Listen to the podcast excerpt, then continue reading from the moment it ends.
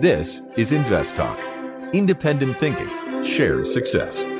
Justin Klein and Steve Peasley stand ready to take your finance and investment questions and share their unbiased answers.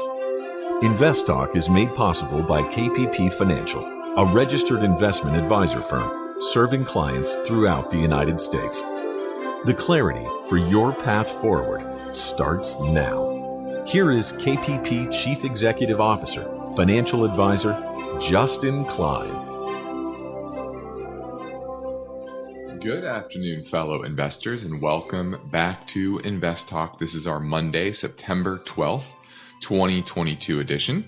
I look forward to this hour with you. I am Justin Klein, and I'm ready to answer your finance and investment questions. And the phone number you'll want to use, as always, to give me a call right now is 888 99 chart. That's 24 hours a day, seven days a week leave a message or talk to me live, which I love the live callers as well.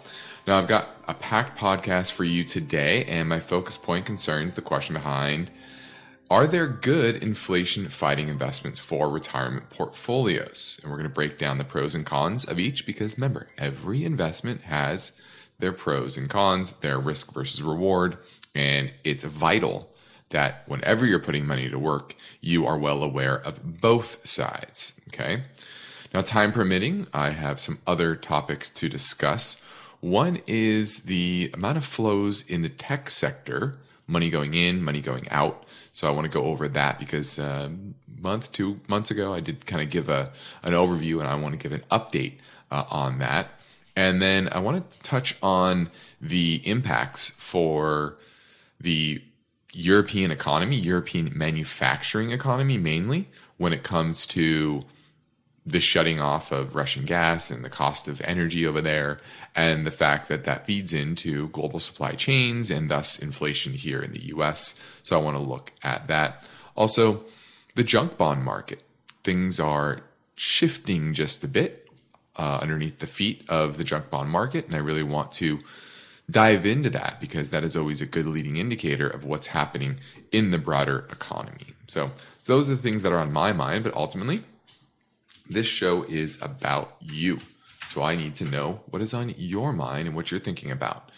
So let's check in on the market. Actually, yeah, we're gonna we're gonna get some voice bank questions today. Uh, we're gonna talk about Vale and is it a good time to buy euros right now? And I have a perspective on the car market and uh, going back in history and helping you understand where that is compared to compared to history today. So I've got this all planned, but I want to pivot over to the market right now. Today, the S&P was up a little over 1%, about 43 points there. You had the NYSE, which is a much broader index, up about 161 points, and also up a little over 1%. And you had, let's see, uh, you had actually growth. Uh, the growth stocks outperformed a, a bit today, uh, even though rates were up. Uh, the 10 year was up about four basis points. The dollar was down, so that was a bit of a positive. And that was really on the back of the euro, the euro getting a bit of a bid. Uh, part of that, mm, my estimation, had to do with uh, the recent gains on Ukraine in with against the Russian army in the northeastern part of Ukraine and you know they're showing resilience, showing fight, and a little more optimism around uh, that situation over there, which is certainly going to feed into uh, the expectations, future expectations for energy prices and Europe uh, growth prospects, etc. So that was, uh, I think, one of the, the, main reasons. Now tomorrow we have a big economic number, and that is the CPI report. And I've talked about how I expect it to surprise a bit to the downside, but we certainly shall see. Uh, that will go a long way to indicating to the Fed whether or not their inflation fight is working or not. So uh, that was uh, the market today. Uh, really, the biggest story, though, uh, was actually the silver market. Uh, SLV itself was up 85 cents, and over 4%. So, the biggest kind of sharp move uh, in the precious metal space after a major sell off. So I thought that was interesting and something of note, and that could be the start of a broader precious metal rally. So that's uh, that's the market today, and we're gonna have fireworks likely tomorrow as well. Now let's pivot over to our first listener question now. Hi, Steve, Justin. I'm calling from San Francisco, KDOW, and I'm thinking of adding this iShare robotic artificial intelligence to my portfolio to diversify. But before I do that, I would like your opinion. Uh, so, can you tell me what information you have regarding this iShare robotic artificial intelligence? Okay, thank you, and I'll be listening. Goodbye now. All right, looking at the uh, thematic fund, there are a lot of these these days, and this is the iShares Robotics and Artificial Intelligence ETF, multi sector ETF. And it does have an expense ratio of about 47 basis points, which is a little on the high end for an ETF. Um, but it's going to be very concentrated on the growth side of the market. And historically, these thematic funds are launched at a pretty poor time. And this was launched in 2018.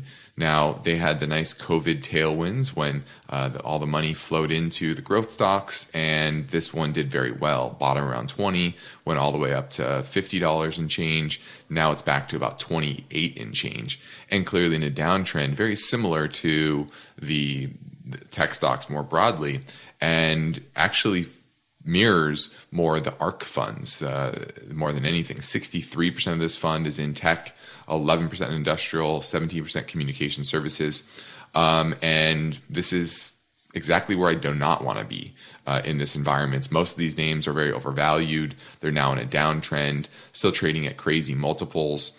And you want to be in these in, in this fund when uh, it, it finally gets washed out. And I think there's still too much optimism around the tech space, especially with inflation, while expected to come down, going to be sticky uh, high. And that's not going to be good for uh, the, the growth stocks. And you can see that as of late. This continues to kind of languish near its 52 week lows, not really getting a great bounce either. So uh, remember, be looking at companies that produce hard, real assets. That's what this decade is going to be about. And while there's certainly going to be a trend towards robotics and, and artificial intelligence, I think there's uh, probably too much hype there, especially on the artificial intelligence side. Uh, and I'd rather be buying the companies that are more focused on robotics, more focused on the industrial side. Those are the companies that I would be interested in. So this is not the type of broad based ETF that I would be uh, interested in. So I'm passing. Now we're heading into a break, and I welcome your finance and investment questions right now. So give Invest Talk a call at 888 99 chart.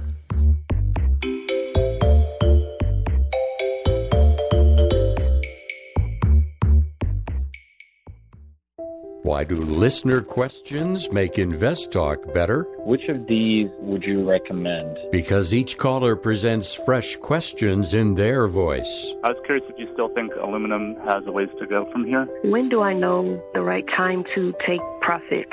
Should I be looking for an exit? Should I be holding here? And listeners instinctively realize that Invest Talk uniquely offers a welcome dose of investing satisfaction. I think you have a terrific show, and I've learned a whole lot. Hey guys, love your show. Uh, I've been listening for several years now, and I've learned a lot. Justin Klein and Steve Peasley understand what investors need and want. I would look at it from a tax perspective. If there's no tax implications, move on, find better ways to use that money. I'm going with the odds. I think a half position now would at least get you in it and get you watching it so you won't lose track of it. Don't forget to call Invest Talk 888 99 Chart. Each day, Invest Talk listeners submit their finance and investment questions via phone or email. Would you like your question to be put near the top of the list? Just take a minute or two to leave a review and rating for Invest Talk at iTunes, and be sure to include a brief question with your iTunes review comments.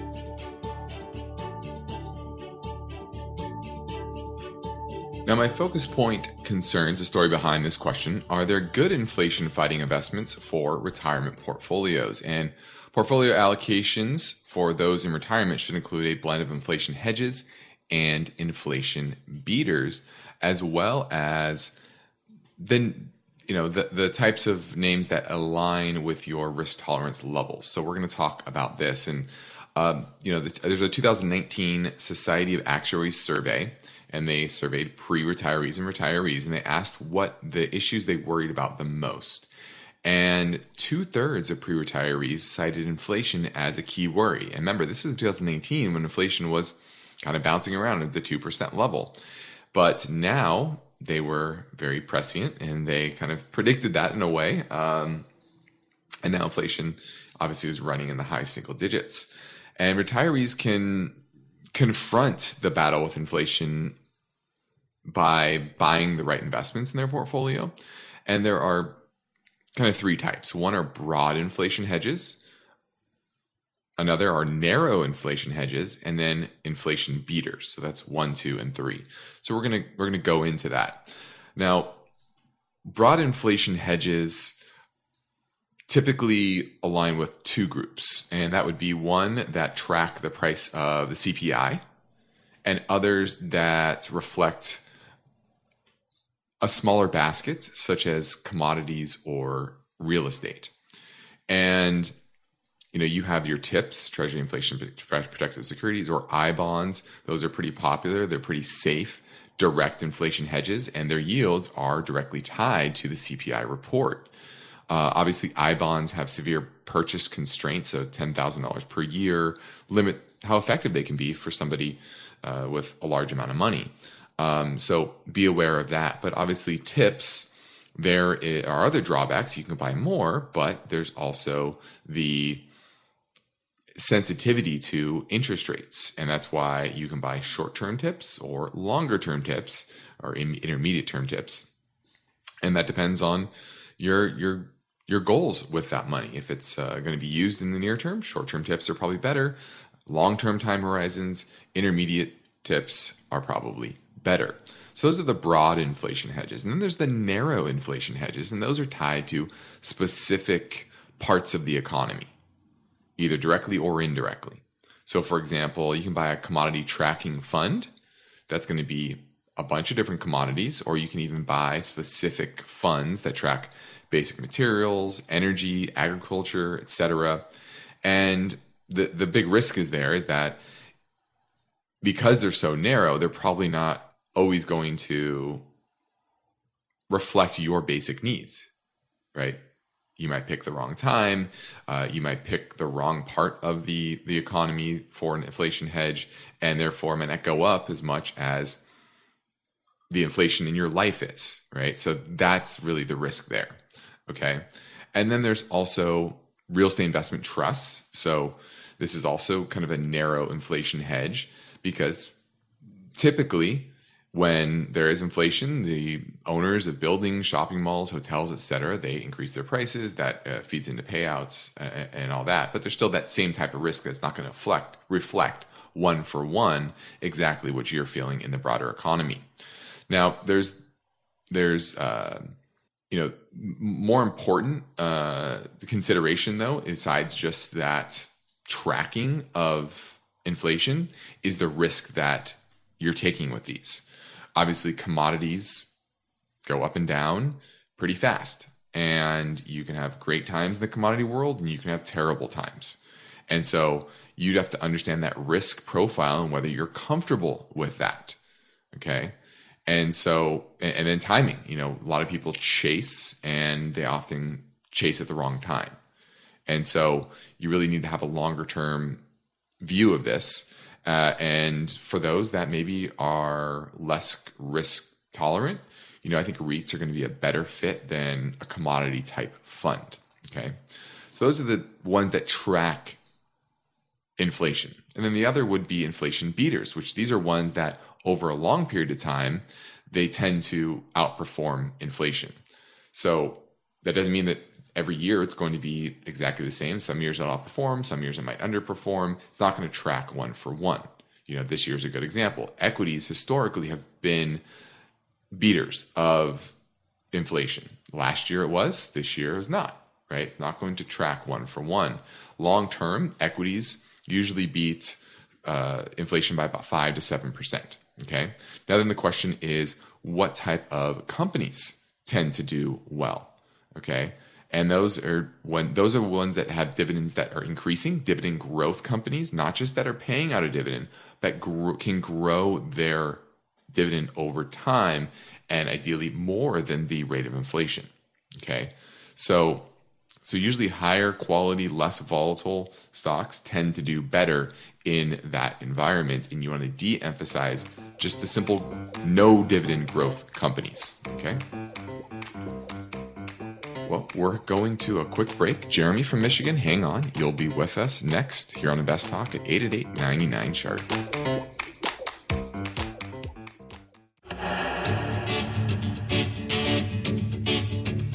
One of the most rewarding things I do each weekday is host the Invest Talk podcast. I truly enjoy helping investors, and I know that every question counts and every answer I provide will be unbiased. You, the caller, get to chart the course for each Invest Talk podcast. Call with your questions anytime, day or night, 888 99 chart. Go talk to Jeremy in Michigan looking at Intel. Hey, Justin. So, Intel has dropped to a price that I consider really attractive, um, but the chart looks really bad.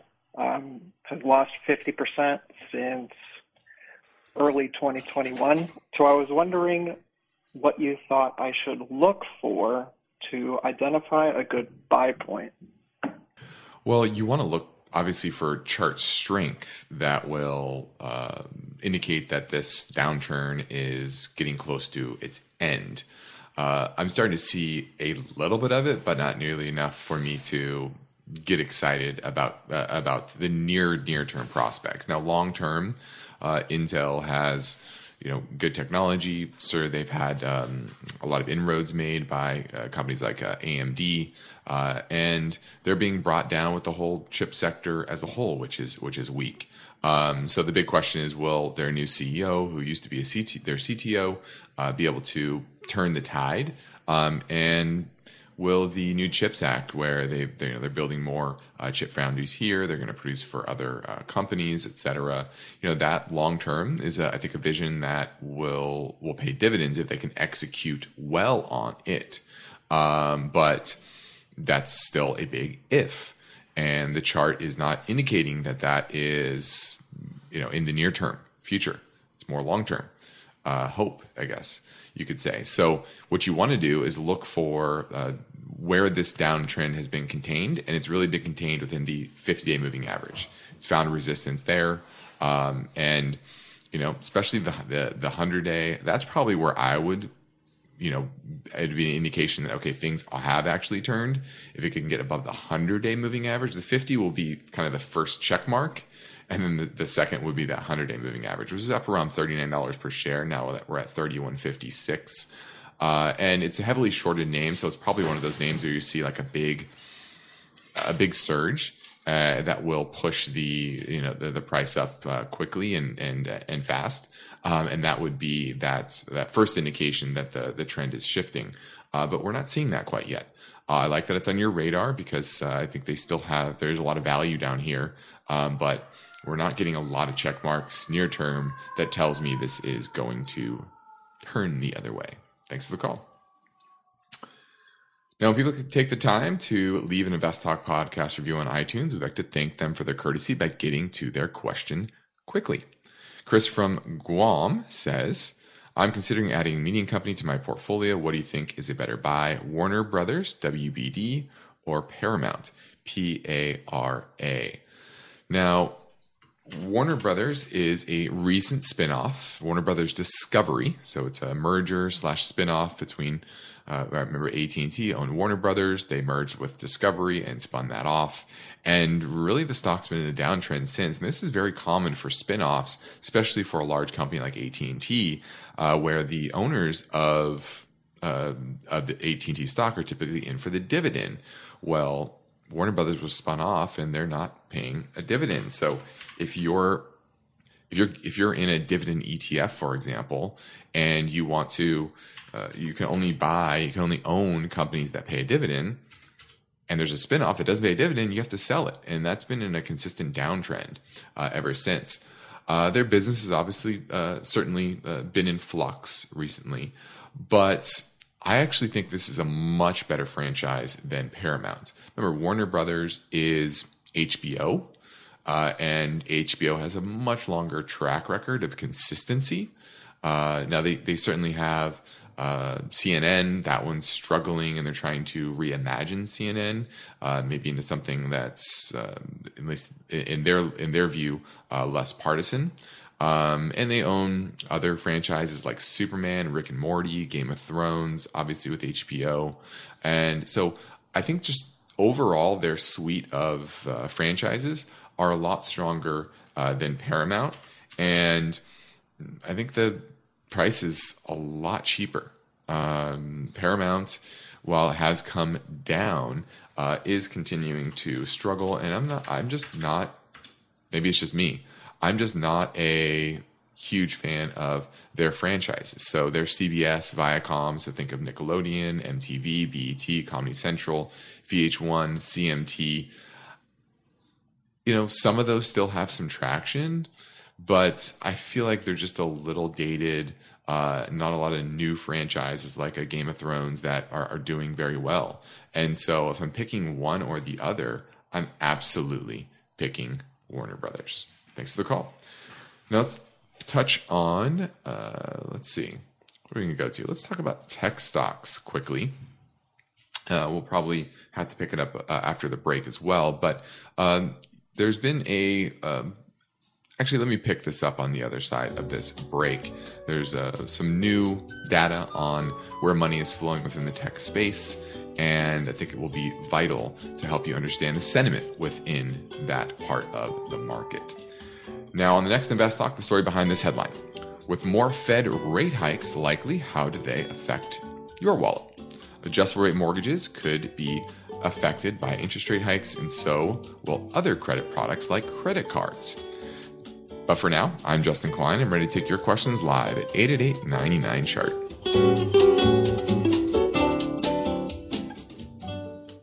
Let's say you've been thinking about learning a new language. Okay, why? I mean, how would it come in handy? And where would you want to use it? Could it be that you have an upcoming international trip? Or maybe you want to connect with family members or friends from a different culture?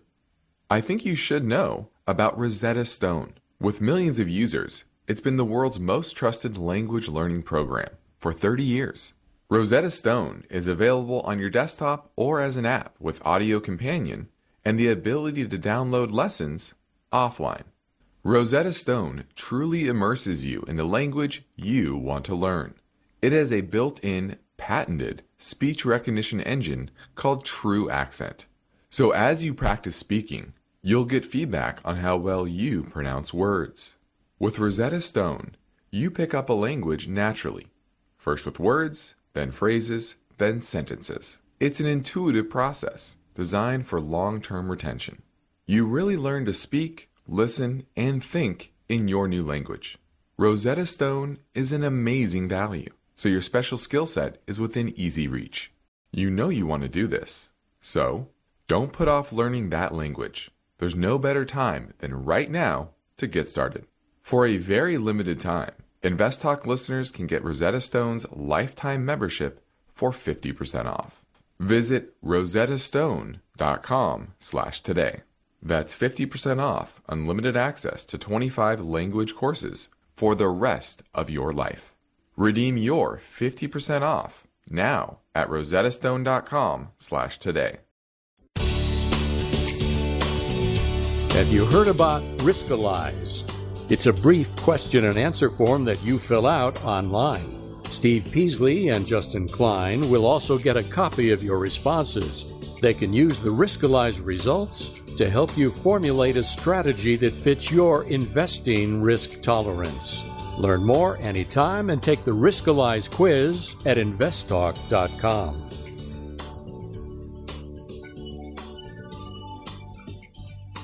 888 chart 888 4278. Let's touch on the tech sector as a whole. And what's interesting is that investors are selling out of technology focused mutual funds and ETFs at the fastest clip since February. And that was the first time the tech sector, tech sell off really intensified. They pulled out about $2.4 billion from those type of funds in the three weeks ending last Wednesday. What's interesting though is that that was right near uh, the beginning of a bit of a, a rally in the markets, and um, you know that's that's typical timing, bad timing for um, fickle uh, investors. And even after rallying 4.1% this week, the the the Nasdaq is down is is down around 3.1% over the past month and underperformed the S&P which is off only 1.3% over the past month. That was before today's move. Now, overall this year the Nasdaq is down 23% and that would be the worst performance since 2002, which was in the midst of the first dot com bust. Now, a lot of this had to do with the sell off in the bond markets and higher interest rates. We've talked about that, making those future cash flows less attractive.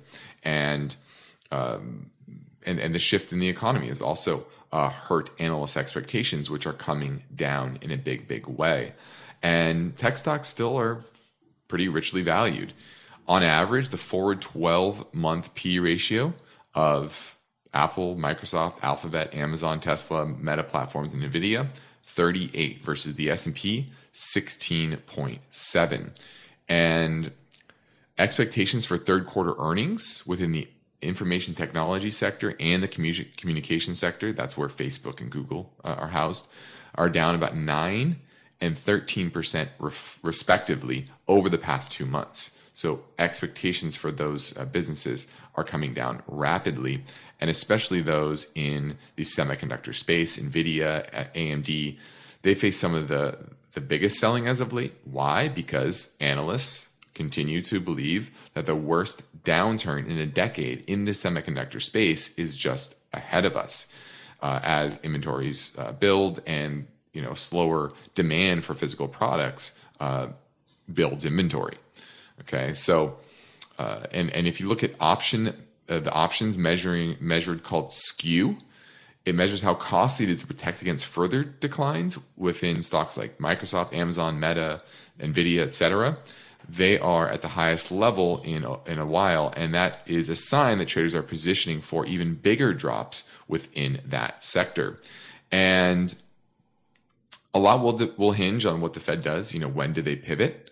So maybe they're protecting at the wrong time, or we could get a, counter trend rally. But uh, some investors are still bargain hunting. And that's why I say I don't think the sentiment is completely washed out within the space. Although people are pulling money out, it's not at a level where everyone's despondent. I'm still getting a ton of questions within the tech space. We got the call earlier about the robotics ETF. People are are still hopeful uh, in the hope phase, and you know it takes kind of grinding losses and just uh, you know, to, to get sentiment from whereas just drastically over optimistic to something of despondence. And we're in the middle of that. And in despondence, that's where you get great buying opportunities. But we're not quite there yet because recently those leverage ETFs to the NASDAQ recorded its biggest one day inflow since early June. So, wanted to give you an overview of that space and let you know that we're not quite at that capitulation phase yet. Now let's pivot to the Invest Talk voice bank for a question that came in earlier from San Francisco. Hi, uh, this is Dan from the San Francisco Bay Area. I'm calling about the stock symbol V A L E. I don't know if it's pronounced Vale or Valley. Anyway, I was wondering how the heck they can afford to pay such a high dividend. At this time, it's like 23%. Thanks a lot for your answer. Bye. All right, looking at Vale, I think that's how you pronounce it. And yeah, if you look at the the previous yield, you're going to look like it's uh, paying a huge amount. Uh, but their business did really well in 2021. That's expected to come down. Uh, but you also have to realize that their business is denominated not in dollars. It's a Brazilian company, and their rule of law is a little bit different than ours as well, uh, and so that means the risk within this is is, is different, and their business is all around. Uh, if you look at the history of their cash flows and, and their dividends and their and their earnings, and this happened in 2011 when their dividend went from eight cents a share to a dollar twelve in about a year. And you've kind of seen that recently, but it's coming back down again. So this is, you know, it paid uh, September of last year, it paid a dollar fifty, but this recent quarter it paid sixty eight cents. So it's cut the dividend, right? So if you extrapolate sixty eight cents out for an entire year, that's something closer to yeah that's that's that's not 10% that's not 10% so remember you you too many people focus on what is the dividend yield they're seeing on the screen and you always need to go look at the dividend history is this a company that is consistently paying the same dividend each and every quarter or is is it is it volatile? Does it go up and down based on their economic prospects, based on currency fluctuations? Because that happens a lot too, where it's a foreign com- company and it pays out based on it, its local currency, but how that translates into dollars depends on how strong or weak the dollar is compared to that currency, like the Brazilian real right now. So you always need to do a little digging. And remember, dividends are not sacrosanct. They can move however they want. This is not a bond. Dividends are not bonds. You buy a bond, they're going to pay you that set coupon unless they default. And that's how it works. It's pretty straightforward and simple. Dividends, sometimes they're straightforward and simple. You know, the big blue chip names, they kind of increase their dividend a couple percent per year and it's kind of consistent. Uh, but commodity names, absolutely not. Their business is all over the board. They can eliminate their dividend very easily. It's not something that they have to do. So, does that mean you shouldn't buy Vale? No, I think it's a I think it's a pretty good risk versus reward after this large pullback. Uh, but don't expect 10% dividend because it's likely going to come in lower. Thanks for the call. Now, my perspective today looks at cars, and a large part of our economy and lifestyle over the years involves cars. And when they were first invented, cars were called automobiles. Kind of crazy, right? Seems ancient to call them automobiles today. But with the push towards EVs gaining momentum, you might wonder how large the US auto market is compared to the rest of the world. Now, more Americans today are driving older cars than in previous years. Part of that had to do with, hey, they were forced to. Price of cars were too high. They couldn't really get into the, a new car at a reasonable price. And 16 year old cars and trucks comprise 21.1% of the vehicles in the US. Now, 53.3 million older cars are so called pre 99 models still being driven. And if you want to know how many cars there are on Earth, 1.446 billion vehicles in the world. Pretty crazy, right? 19% of those vehicles are in the US, but most of the cars, about one third, are in Asia. Obviously, China is a big chunk of that. Europe is about 28% of the world, world's vehicles, and North America in whole, including Mexico and Canada, 24% of the total. And how many cars are on the road in the US as of 2021? About 289 million. And if you look at the production of cars, back in 1924, we only produced about 3.6 million cars. It was about 4.3 million by 1928. But in comparison, in 1928, the UK only produced 212,000, Germany 90,000, Russia 1,000. So we dominated. That's what, that's how GM and Ford uh, became so big they were the main producer of cars in the entire world. Okay. And back in 1913, there were only 485,000 cars made here in the US. Now we produce that here in the US in a couple week period. And how many are how many EVs are on the road today in the US? Only 2 million. So think about that.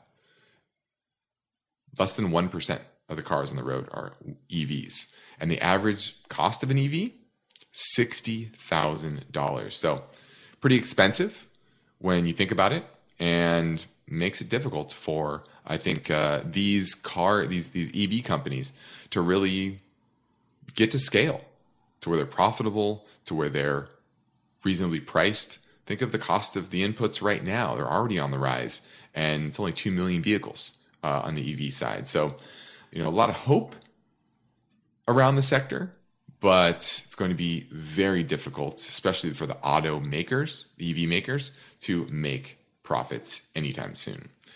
Now, iTunes, let's pivot back to an iTunes review question. No Clue says 15% of my portfolio is in cash now, and I've been looking at value funds. My attention gets diverted to dividends. So, what are your thoughts on RDIV and SPYD? Or should I find the best large cap value fund and ETF? Well, you're looking at two ETFs that are focused on high dividends. The SPYD is the S&P 500 high dividend ETF, and then the other is the Invesco S&P Ultra Dividend Revenue ETF. And neither of them get me too excited, to be honest with you.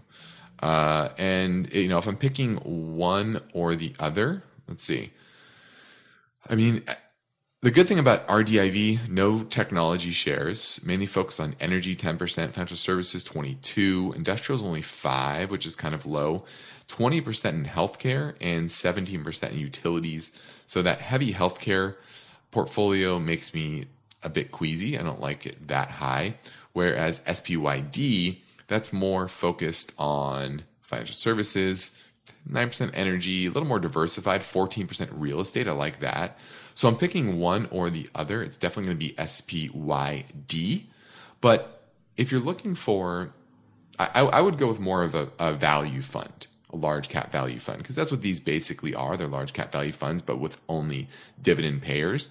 But I wouldn't focus on high dividends. If you're focusing on dividend funds, you want to be focused on dividend growth funds, dividend growth funds, because those long term outperform the high dividend ETFs most of all. Um, and then when you buy a value fund, then the manager is able to pick any company, whether it is paying a dividend or not. Think, think of Berkshire, right? Berkshire would be a value type of investment, but they don't pay a dividend. So they're excluded. So I don't really like that. I like the ability to kind of find the best values in the market, whether they pay a dividend or not. So SPYD over RDIV, but I rather go with a value fund.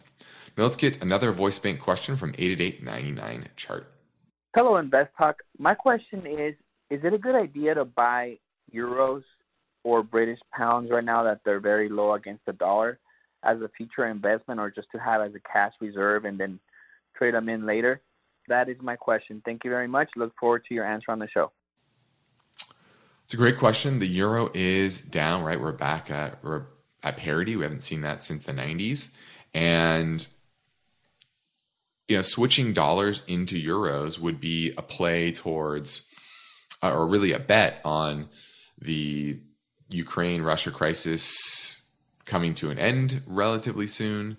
Uh, that the politicians there will pivot to probably nuclear and something that, uh, from an energy standpoint, is more sustainable instead of uh, relying on Russian, cheap Russian gas. Uh, and it's going to be, I think, a, a long slog. But near term, you are seeing some technical support uh, and technical improvement on the euro versus the dollar. Uh, that's really been driving the weakness in the dollar as of late, not necessarily the yen. It's more the euro. Uh, and so you know to diversify your your currency exposure i don't think it's a bad idea to be moving some money into to the euro right now. Uh, it's certainly risky. Um, you probably want to match that asset with a, a future liability. What i mean by that is you want to do that right now if you're going to go to europe in three months right? You have a planned trip maybe not three months probably don't want to go there in the dead of winter but maybe in the spring, you're planning to go to Europe this is a good time to maybe lock in that that pretty attractive exchange rate of dollars to euros. That's the way I would think about it.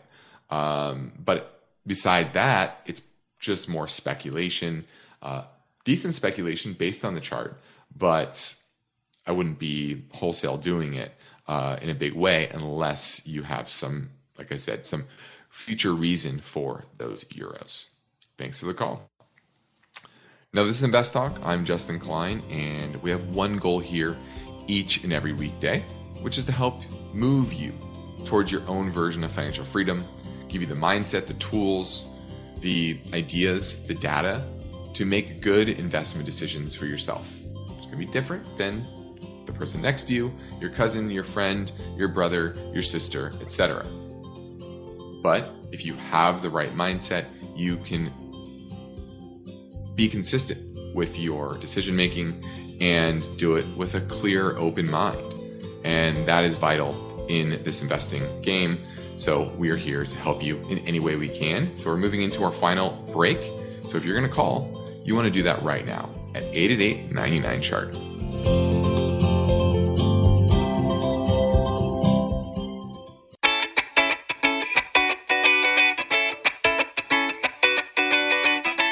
Two portfolios are alike, and every investor has a unique set of circumstances. So don't forget to call Invest Talk. 888 99 Chart. Hey, Steve or Justin. Call from Ohio. I was hoping uh, you guys could talk about Pfizer. I know that when it was originally approved, uh, and I'm, referring to the vaccines, there was a, a jump in price over a four, five, six month period, and then again when they approved the boosters.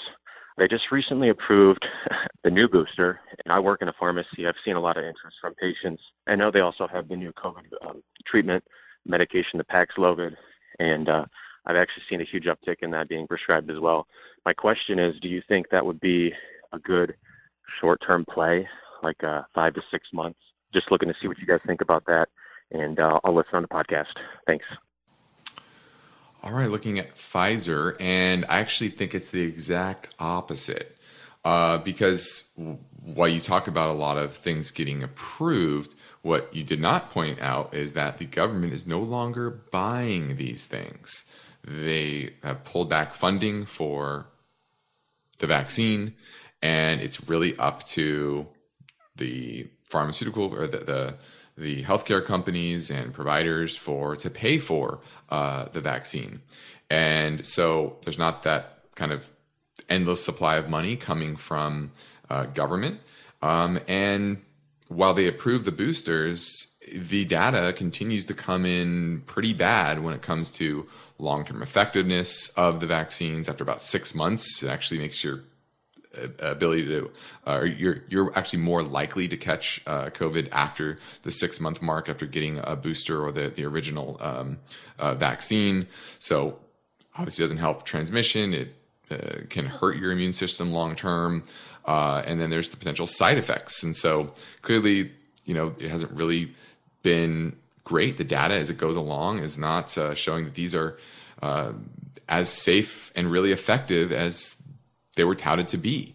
Um, now, are they right for a certain group of people? Probably, um, but clearly not for everybody, and that's what the data continues to show. So while they uh, they they are they are um, they are proving it, uh, less and less people are wanting it. Um, because they're paying attention to the data and they realize they don't need it, especially if you're young and in relatively uh, good condition. Uh, and so, uh, and then when the Paxlovid, you know, they have a lot of rebound cases, so it's getting prescribed, but you know, it's you know has mixed effectiveness kind of longer term. It it, it helps near term, but then there's the bounce back. You know, uh, uh, Biden had it, um, Fauci had the bounce back from Paxlovid, et cetera. So it's a very common thing that happens. Um, and so I actually think the vaccine industry when it comes to COVID is in stark decline. Uh, and we're actually short Moderna. Now, Pfizer, they have a lot more diversity to their business, whereas Moderna is very, very focused on uh, the, you know, their, their entire business basically is, is the vaccine. And so that's why we're not short Pfizer itself, plus Pfizer pays a dividend, et cetera. So absolutely not. I would not be owning Pfizer. It's in a downtrend. Uh, its business or its uh, prospects for its earnings are also in a downtrend from 650 this year to expect to be five dollars and 25 cents next year, and I expect that to decline much much further. And then you just have, I think it's been kind of a bad look uh, for Pfizer as a brand. So uh, absolutely, I would not own Pfizer. Thanks for the call. Lastly, let's touch on Europe. Do we have time for Europe? Okay. So uh, what's interesting here that's happening in Europe is that the many European industries are now shutting down because they don't have access to cheap energy and energy prices are dramatically higher. So for example in Slovakia, uh, the uh, a large aluminum producer in uh, Slovakia which which actually consumed 9% of the entire country's electricity, they were paying 45 euros per megawatt hour for their power. And as of late August, they hit a thousand euros per megawatt hour, a 20 fold increase increase in the costs. And so these a lot of large, especially metal producers, are winding down their their production, and uh, some are just going to recycling because that's now the most profitable thing, and they're laying off workers and especially in the uh, also in the uh, fertilizer space as well. That is uh, pivoting back here to the U.S. They're importing a lot of raw materials from the U.S. now that you know we still have relatively cheap uh, energy compared to to Europe. And companies like ArcelorMittal, the world's largest steelmaker, they're shutting down factories in Germany, and they've already reduced gas demand by forty percent in Germany from what they planned at the start of the year. So you're seeing that demand destruction from those high prices. Uh, but you know, if you're they're forever shut off from cheap Russian gas, it's going to change the, the, the, supply chain dynamics around the world when it comes to industrial materials. And I think that's a big opportunity for us here in the US and already pivoting to creating that supply chain here. I'm Justin Klein. This completes another Invest Talk program. Steve Peasley and I thank you for listening, and we encourage you to tell your friends and family about our free podcast downloads. Our official Invest Talk downloads are now over the 45 million mark last week, thanks to you. And you can get your Invest Talk podcast anytime at iTunes, Spotify, Google Play, and be sure to rate and review on iTunes as well. Independent thinking, shared success. This is Invest Talk. Good night. Invest Talk is a trademark of KPP Financial. Because of the nature of the interactive dialogue inherent in the format of this program, it's important for the listener to understand that not all comments made will apply to them. Specifically, nothing said shall be taken to be investment advice, or shall statements on this program be considered an offer to buy or sell security. Because such advice is rendered solely on an individual basis and at times will require that the investor review a prospectus before investing. Invest Talk is a copyrighted program of Klein, Pavlis, and Peasley Financial.